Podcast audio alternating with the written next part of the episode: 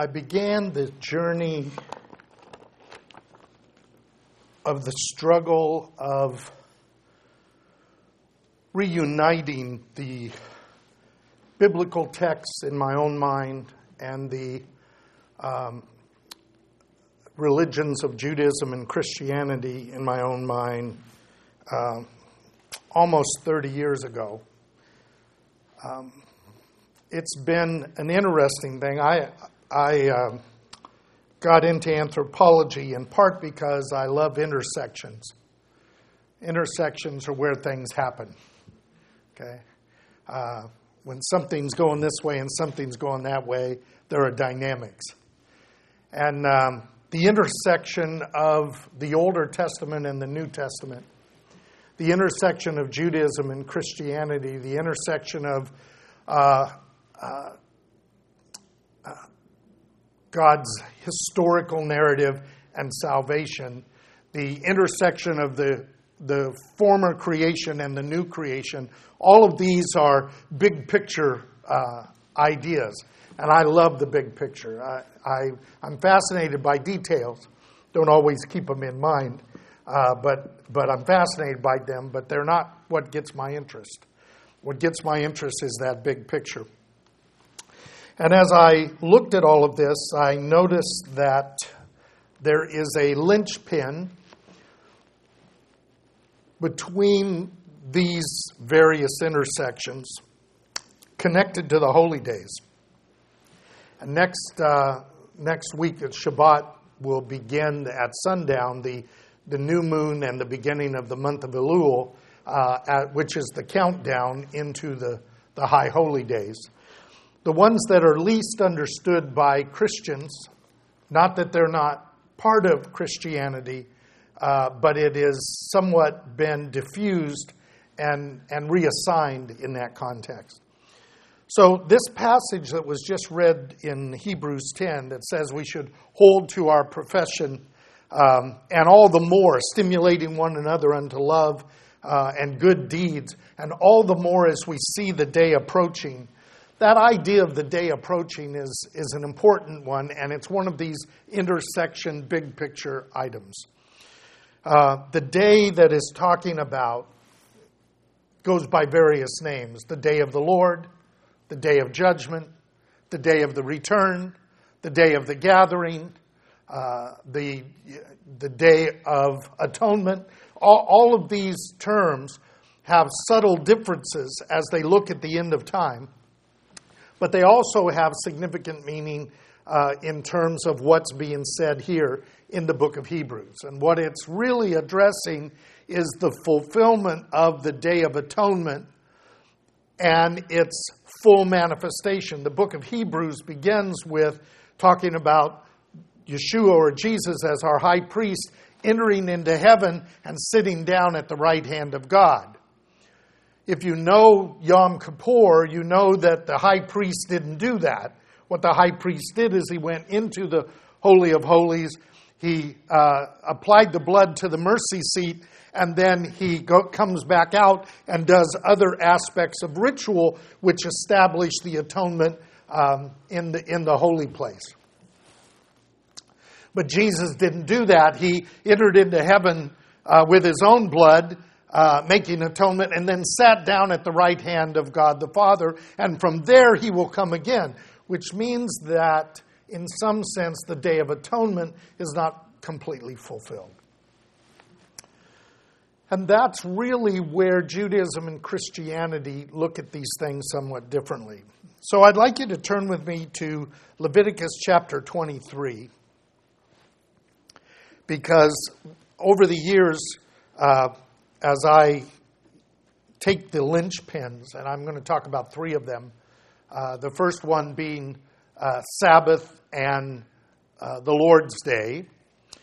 Um, and I'm just going to briefly talk about that, and then Passover and, and the, the Last Supper, and then the linchpin of uh, the um, Day of Atonement.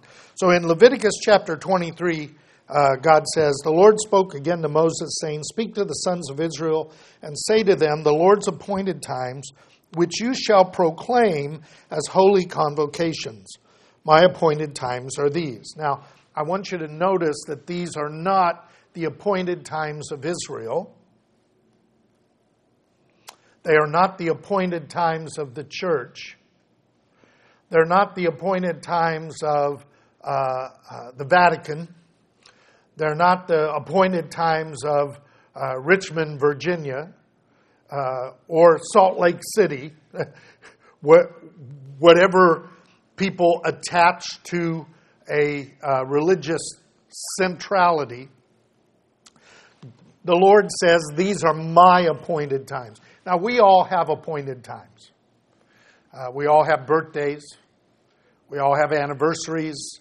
And we, we have these kind of personal holy days or personal holidays that are both connected to rites of passage and rites of intensification that we do. But these are God's. And three of them are hinge points for Judaism and Christianity, even with all of the separation that's taken place between those two groups. These remain as the linchpins. And the first one is right here in verse, um, uh, verse 3. For six days work may be done, but on the seventh day there is a Sabbath of complete rest, a holy convocation. You shall not do any work. It is the Sabbath to the Lord in all your dwellings. Now, he's about to then give the annual ones, but this is a weekly day that God has set aside, and you know the Genesis account. On the seventh day, God rested and he uh, he sanctified the seventh day, he made it holy. He ultimately made it a sign between him and Israel, and it is critical for Israel that they observe that Sabbath, and that Sabbath begins Friday night at sundown till Saturday night at sundown. And for most of Jewish history, the Sabbath has been that very significant notion of how do we identify the God of Israel. He is the God of creation who created the heavens and the earth in six days. On the seventh day, he rested. Now, over time, uh, Judaism added to that, that celebration uh, specific services. And so the Erev Shabbat, the evening service in the home with the Sabbath meal and the lighting of the candles, the blessing of the children and the blessing of the wife and the nice meal and all of that uh, began, began to be the entrance into Shabbat. And then, of course, uh, Sabbath morning, the congregation would gather in the synagogues and they would uh, engage in a liturgy that was drawn from the tabernacle and the temple and that was expanded in the exile, and they would focus on the portion of the Torah that was read for that part, and there was a corporate worship. Then in the evening, as the Sabbath begins to end, there is a ceremony called the Havdalah, the separation. And the separation is the separating the Sabbath from the rest of the week, and it takes place right around sundown uh, at Saturday. And that service, the Havdalah, becomes the linchpin between Judaism and Christianity because it is on a Saturday evening after sundown that the resurrection takes place. In the beginning of the week, the first day of the week. And so many early believers, as they observed Shabbat, uh, would enjoy the Havdalah and extend that into the evening as they celebrated the resurrection uh, of the Lord, and it became known as the first day of the week acknowledgement. Now, over time, what begins to happen is there is a separation between Gentile Christians and Jews, and one of the separations that happens is both a misunderstanding and a direct intent to separate the Lord's Day or that resurrection celebration from the Sabbath. And so, what you end up getting in Christianity is two two approaches. One are the Sabbatarian Christians, and there are Seventh day Baptists and other Seventh day groups who observe uh, Saturday and just continue with that older tradition. And then there are some that began to use Saturday night as the beginning of the service of celebration of what would be the, the uh, discovery of the empty tomb the next morning. And then, of course, the end of that day. So you end up with the same kind of pattern on Saturday night through Sunday night that you got on Friday night through Saturday night. But the, the linchpin between those is that Havdalah service. And to this day, in traditional Christianity, the celebration of worship called the Lord's Day begins at sundown on Saturday night. It begins with the culmination of the uh, Sabbath, and since the Sabbath is seen as an anticipation of the kingdom to, come, they thought of it somewhat not as the first day of the week again, but almost as the eighth day or the new creation. And all of that is tied into the ritual, but then it becomes a battle is it the seventh day or the first day? And I don't want to get into that, but you know, you know that struggle. That's one of the linchpins. Then, of course, the scripture says in verse 4 These are the appointed times of the Lord, holy convocations, which you shall proclaim at their times appointed for them. In the first month, on the 14th day of the month at twilight, is the Lord's Passover. Then on the 15th day of the same month is the feast of unleavened bread to the Lord. For seven days you shall eat unleavened bread. And then we get down to verse uh, uh, uh, verse 11. It says, "You will wave the sheaf of the first fruits on the day after the Sabbath. The priest shall accept it." Now, in Judaism, you have a celebration of these three things. You have the Passover, which is the celebration of the uh, the eating of the lamb the evening before the Exodus. And then you have the release, the first day of unleavened bread, and the separation, the bread of haste, and leaving and being separate and holy unto the Lord. And then in the midst of that week, in one tradition on the Saturday night, and in other traditions, simply the third day there. Uh, you have first fruits, which is the count, beginning of the counting of the Omer towards Shavuot, or what we call Pentecost. So in the in the spring, what you have is this celebration of the Exodus and the salvation of Israel, the removal out of Egypt, the becoming the people of God, and the uh, the beginning of the harvest of, of, of supply that God will give to them.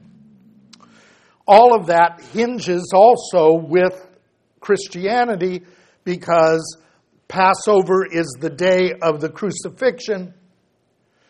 First day of unleavened bread is the day of the burial, and first fruits, the time of the resurrection. And as you guys know, because we observe it, that Saturday night observance of the resurrection is also the, the harvesting of the first fruits that are weighed before the Lord, counting the 50 days uh, to Shavuot or Pentecost. That's the second hinge that connects both Judaism and Christianity in these holy days.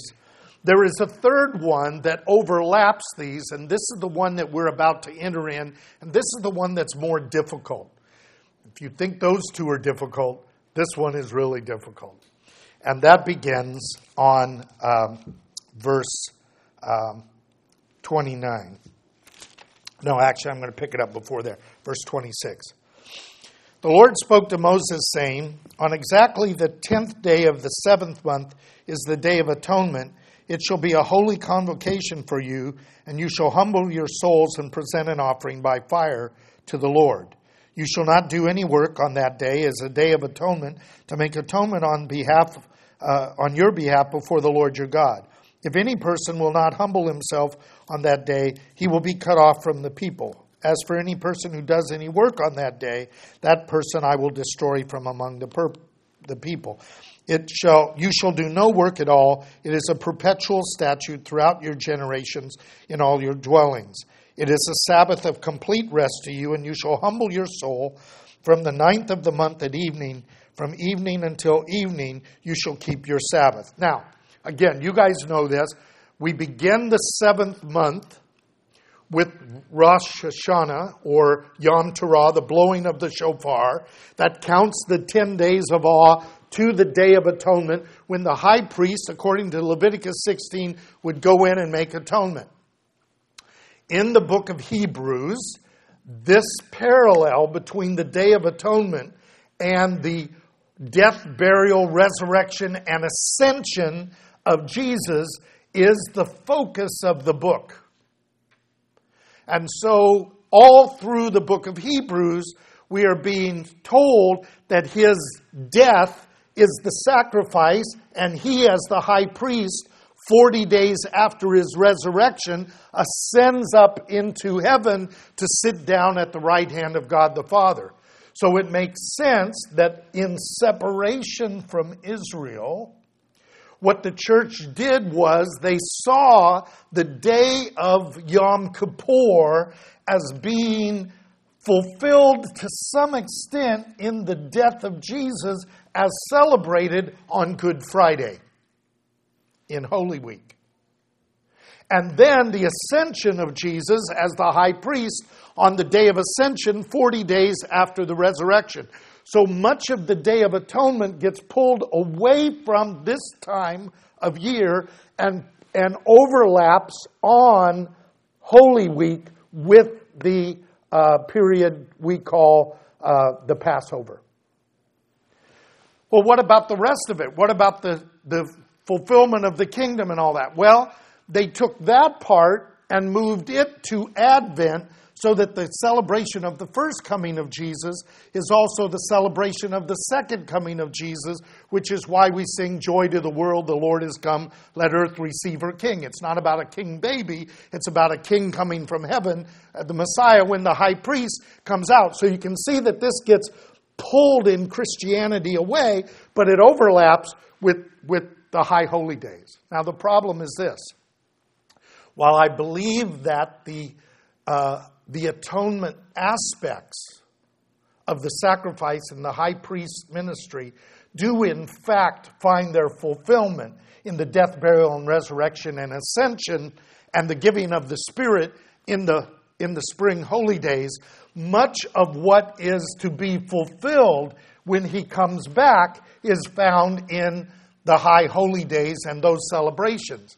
And, and yet the church is absolutely silent at this time of year with regard to, to celebration.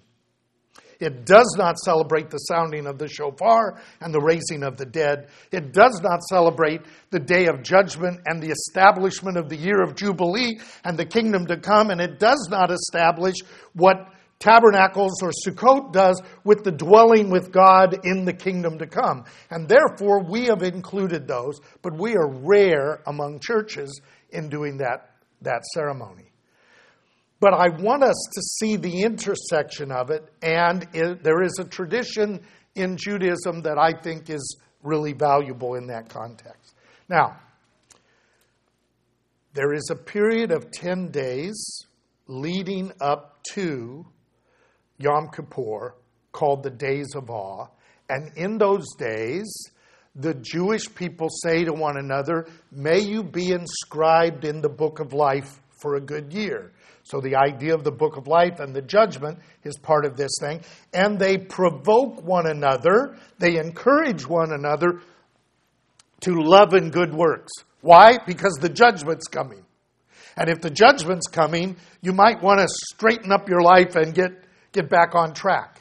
So this became a time of preparing for the Day of Atonement. Now, the rabbi said, there's no way you're going to prepare in 10 days. 10 day kind of a quick preparation, and it's not like Passover where in a day or two you can remove the leaven. You really have to get some things going. So they added the month of Elul to that, And the month of Elul and the 10 days together gives us, with Yom Kippur, approximately 40 days.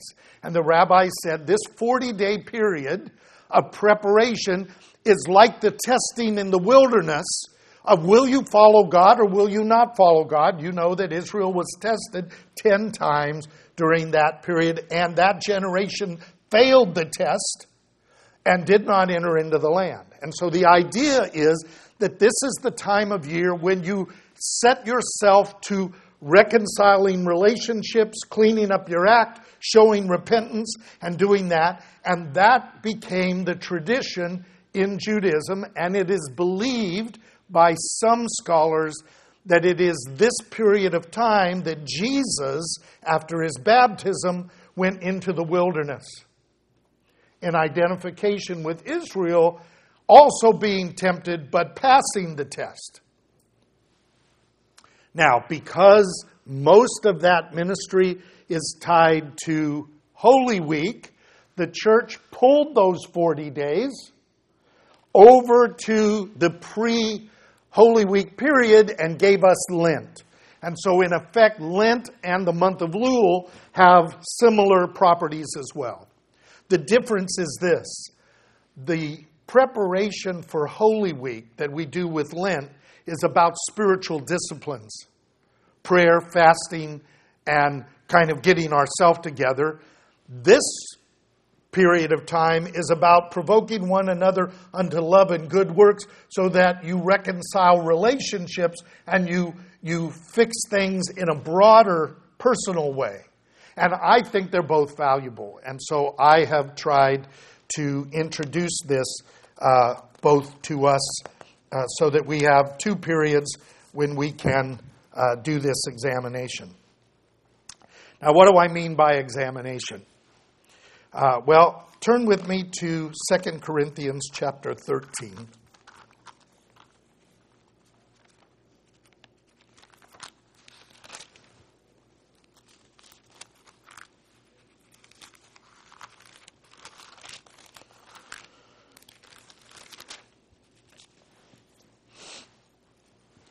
In 2 Corinthians 13, uh, Paul says these words in verse 5 to 10 Examine yourselves or test yourselves to see if you are in the faith.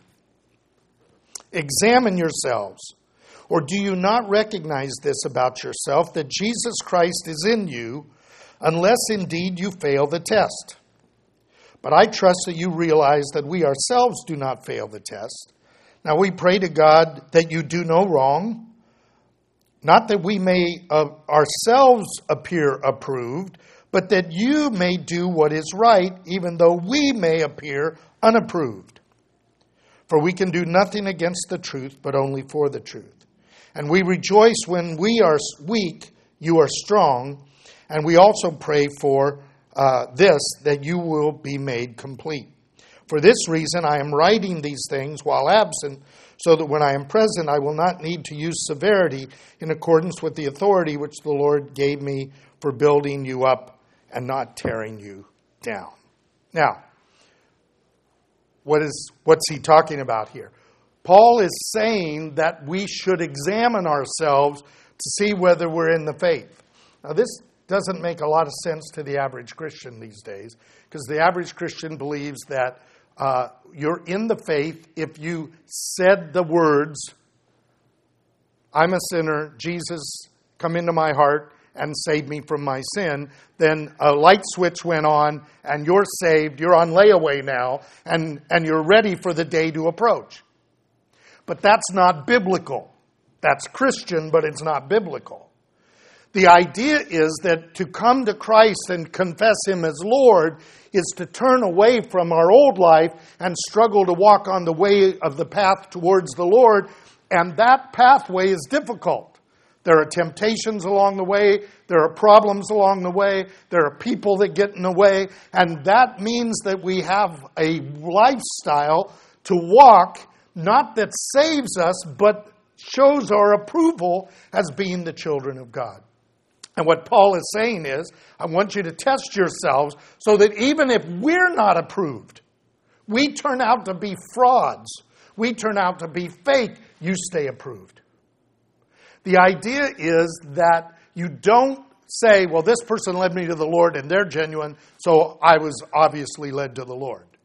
The trusting the Lord is a manifestation that takes place in our life so that we hear and do the word. And that's why James tell us don't be a hearer only, deceiving yourselves, but be a doer of the word because it is the doers of the word who are justified.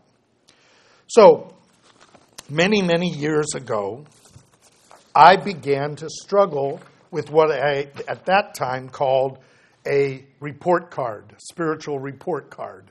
Uh, you know, A, B, C, D, F kind of thing, based on certain categories. Over the years, uh, I tried to assign that to a time, and some of you remember because you go back that far.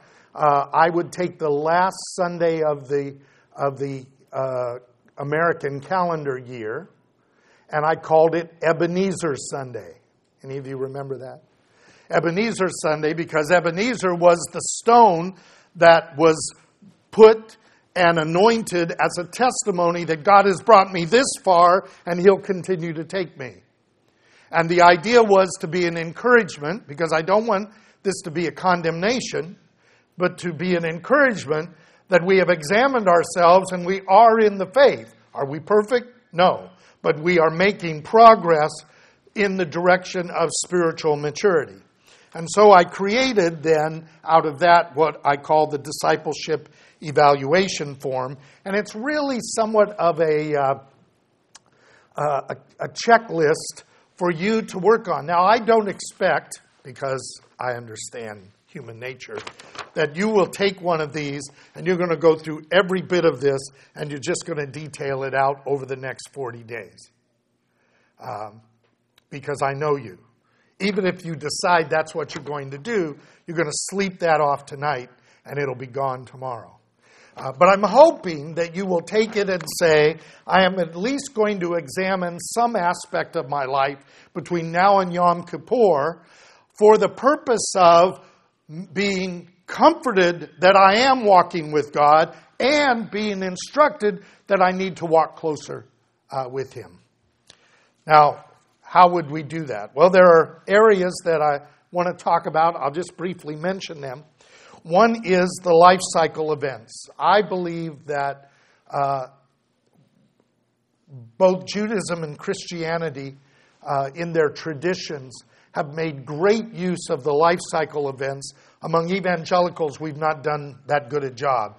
But among people that have, it's been reintroduced they find that useful. So the naming of children, the dedication of children, they're around the age of five or six, getting the children formally starting to learn the scriptures, working on a catechism, and I believe about the age of 10, you should formalize the catechism of the children and begin to work more directly in the home towards their confirmation or if they're Jewish bar mitzvah, bat mitzvah, that notion of we're transferring the faith to you, you're becoming an adult in, in the faith, which would also include baptism as they make their own profession of faith and confirmation.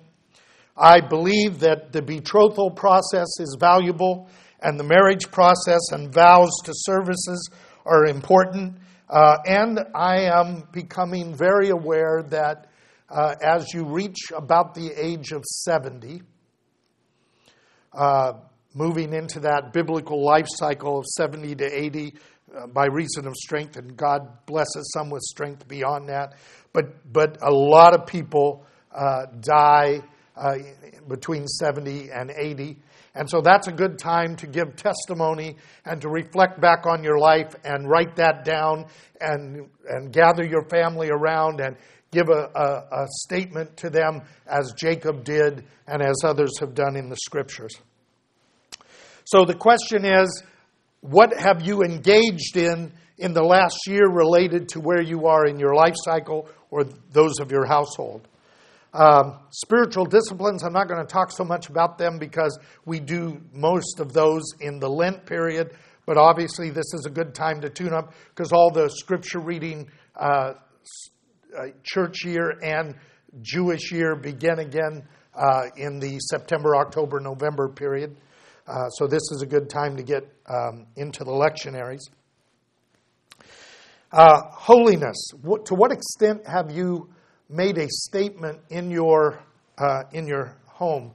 Uh, the Scripture says that we are to write the Scriptures on our doorposts, on our walls, on our gates. Uh, they are to be there. there. There should be markers and symbols throughout the home. And these, I believe, should be changed from time to time, probably seasonally, uh, that allows you to, uh, to make sure that you're reinforced in the home. You know, uh, if a billboard is out here on the freeway and it says the same thing every day, after a while you don't see that billboard anymore.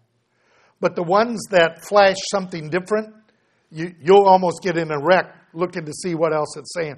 I think that, that the writing of the scriptures in the home and the, and the artwork and the items in the home should be seasonal and changing with that same thing because then they're noticed in that kind of context. To what extent are the holy days operating in your home and in your congregation? Uh, to what extent are you observing them? Um, and if you've fallen off from that, maybe this is a good time to bring it back. I, on the second page, on the top, I've got congregational participation. This is one I really wanted to spend a little time with.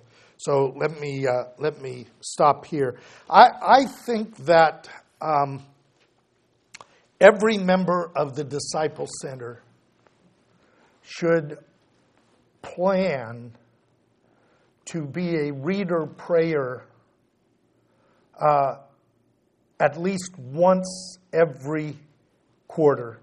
I, I think once a month would be good, but once a quarter where you are saying, I'm going to do this. And there, we have several sections. We have the call to worship, we have the opening of the ark, we have the prayer time and the praise time. Uh, it's really something where you could do one of those a year by changing that around and having that experience. I love that uh, parents are bringing their children up with them uh, to do each of these. It's very important for them to walk in those footsteps. But that participation is, is important in, in this context. Um, so being involved in the congregation, uh, in the worship, and in being in each other's homes and in in doing these things is an active thing, and I think it needs to be planned and prioritized, and not just there's nothing else to do. And uh, Jeff has asked for someone to read because nobody's read, or Trevor's trying to, you know, buttonhole someone to do it, and okay, I'll do that. Uh, stretch yourselves a little bit uh, in this next year uh, to do that. If you haven't opened the ark, we will prepare you. We will let you come down and practice. We will tell you what the words are because they change at different times of the year and, and what to do and how to do that. Uh, I think that it's an important part of, um, of your own growth. If we end up in persecution, uh, the clergy and the deacons and the officers of the corporation will be gathering in jail. And so, if you guys are going to do anything, you're going to have to know how to do that uh, because uh, some of us will, will not be available at that time. Um, so, uh, I also think that uh, uh, the practice of um, uh, that's, that's broken out in this congregation of giving Thanksgiving celebrations is a wonderful time of fellowship and acknowledging of God. Um, what, what a great thing to do uh, when, when the Lord does something uh, great in our life to give a, give a Thanksgiving testimony. Now, commandment struggle. It's not about what we believe, it's about how we act. It is the behavior that Paul is talking about in this passage, and James in the being doers of the word. And there are three major categories of commandments for us to struggle with our loving God, holiness commandments, our loving our neighbor, which includes the stranger and the enemy, and our loving one another. Those three commandments are important for us to know and to flesh out through all the other commandments in the scripture. And so that may mean that from time to time you struggle with what you eat or what you don't eat, what you wear and what you don't wear. What is holiness in these aspects of life as well? Uh, and the scripture talks about those both for Jews and for Gentiles. What, what am I not doing for others that I need to do? To know to do good and do it not, the scripture says is sin. And then, am I engaged in uh, loving my fellow believer um, in, that, in that context? The opposite side of that is our, uh, our, our struggle with temptation. Sometimes we get this idea that since we have made a statement of faith, uh, everything is under grace. I get that at the university a lot. Uh, when somebody doesn't do well on an exam and I give them a grade that they earned, they say, What about grace? And my response is usually, Grace didn't take this class, but I'm sure her grade would be fine. You know? And they said, Oh, I thought this was a Christian university. I don't know where you got that idea. We're Baptists. You know, just a little joke.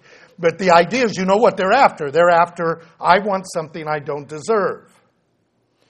God gives grace to the humble, and to the entitled or the proud, he resists. And we, we should learn to do that. But there are struggles that we need to overcome in our flesh, in the world, and in uh, the spiritual warfare that we engage in. And we need to, from time to time, take an evaluation of where we have let our guard down in that spiritual battle. Um, and then a few years ago, I, I introduced the idea of your testimony or your witness of God. Uh, to what extent do you get questioned by unbelievers about your faith? Now, that's only going to happen if two things happen. Okay? One is you're talking about your faith and they find your talk interesting and ask you a question. That's highly unlikely. Most people who start talking about their religious faith, people don't find that highly interesting and want to ask questions. So the second approach is the better approach. You are engaged in the doing of the word, and it makes your behavior somewhat different. And somebody says, Why do you do that?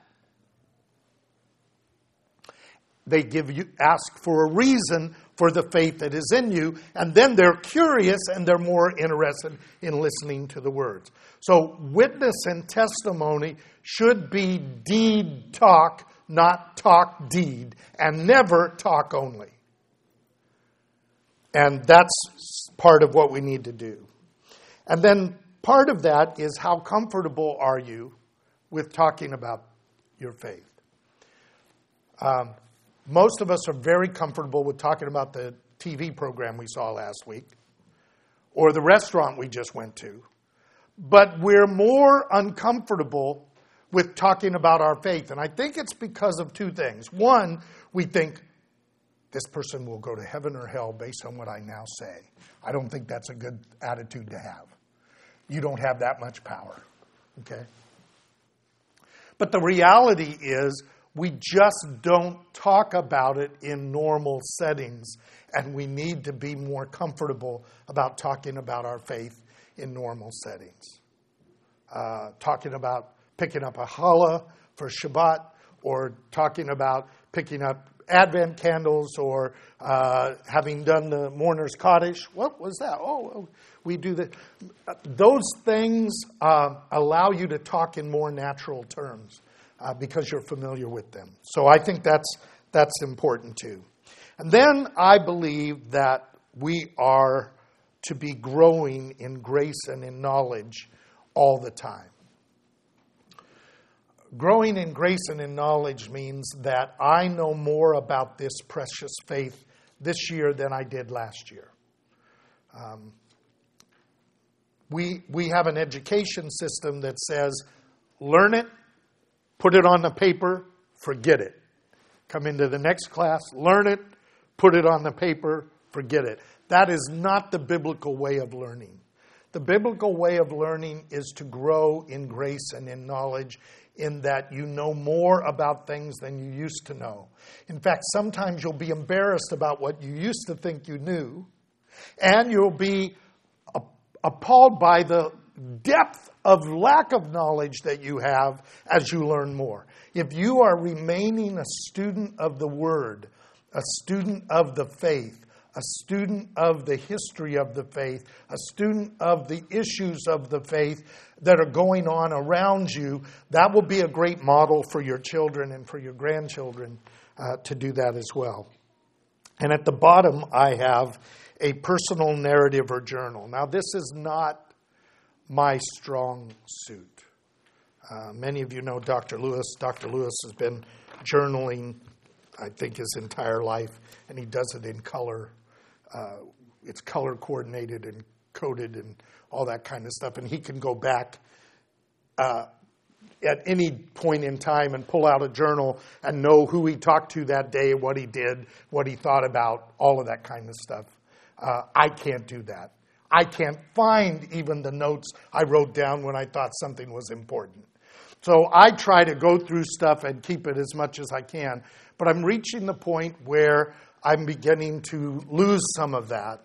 And so my goal now in the next several years is to begin to write reflections of my coming to the Lord and my struggles so that I will be prepared at the age of 70 to talk to my family, probably about some things that they may not know about in my own struggle with the faith uh, that shows God's faithfulness uh, to our family in that context.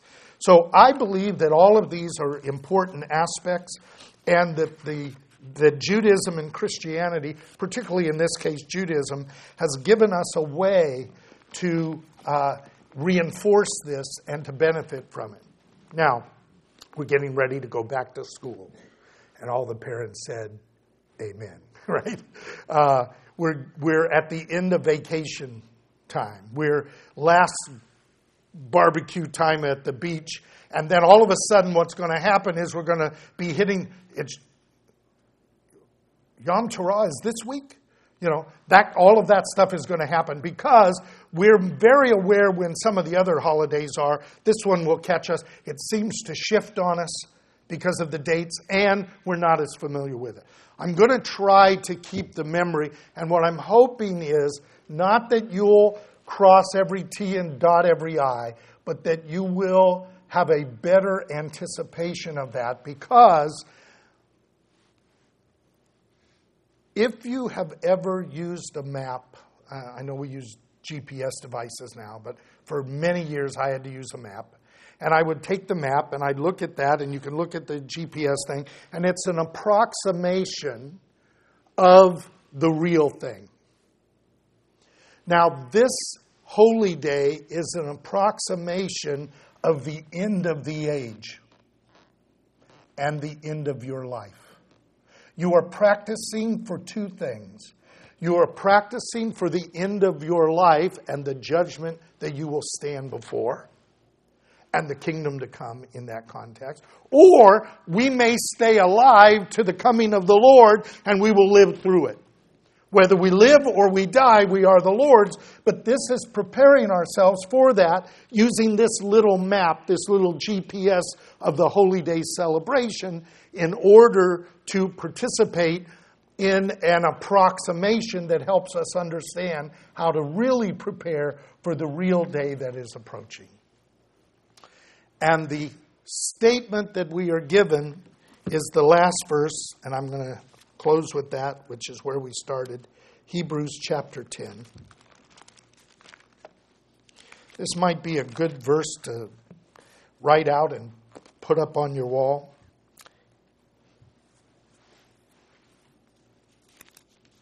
Hebrews 10, verse 19 to 25. Therefore, brethren, since we have confidence to enter the holy place by the blood of Jesus, there's that Day of Atonement thing, by a new and living way which he inaugurated for us through the veil that is his flesh. We talked about that as we opened the ark today. And since we have a great high priest over the house of God, let us draw near with a sincere heart, in full assurance of faith, having our hearts sprinkled clean from an evil conscience, and our bodies washed with pure water, the inner man and the outer man, appropriate towards the Lord. Let us hold fast the confession of our hope without wavering, for the one who promised is faithful. And let us consider how to stimulate one another. King James says, provoke one another. It means to encourage one another and to prod one another along towards love, which is what the commandments are, and good deeds, the mitzvot that come out of that. Not forsaking our own assembling together, we assemble in two places our homes and in the congregation. And all the more as you see the day approaching, not just the holy day, but the actual day itself when our great high priest will return, or we walk through the veil of the shadow of death and go to meet him. Preparing is not just about saying, I'm saved, so I'm okay. It's about being prepared for the kingdom to come that kingdom that he has told us to pray, Thy kingdom come, Thy will will be done on earth as it is in heaven.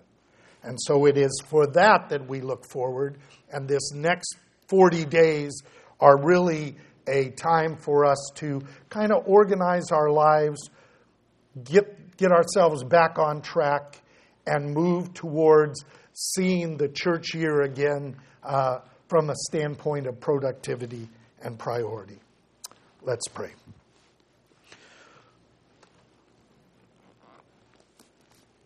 Father, help us to be mindful that we forget easy. We get caught up in the world, we get caught up in the day to day living.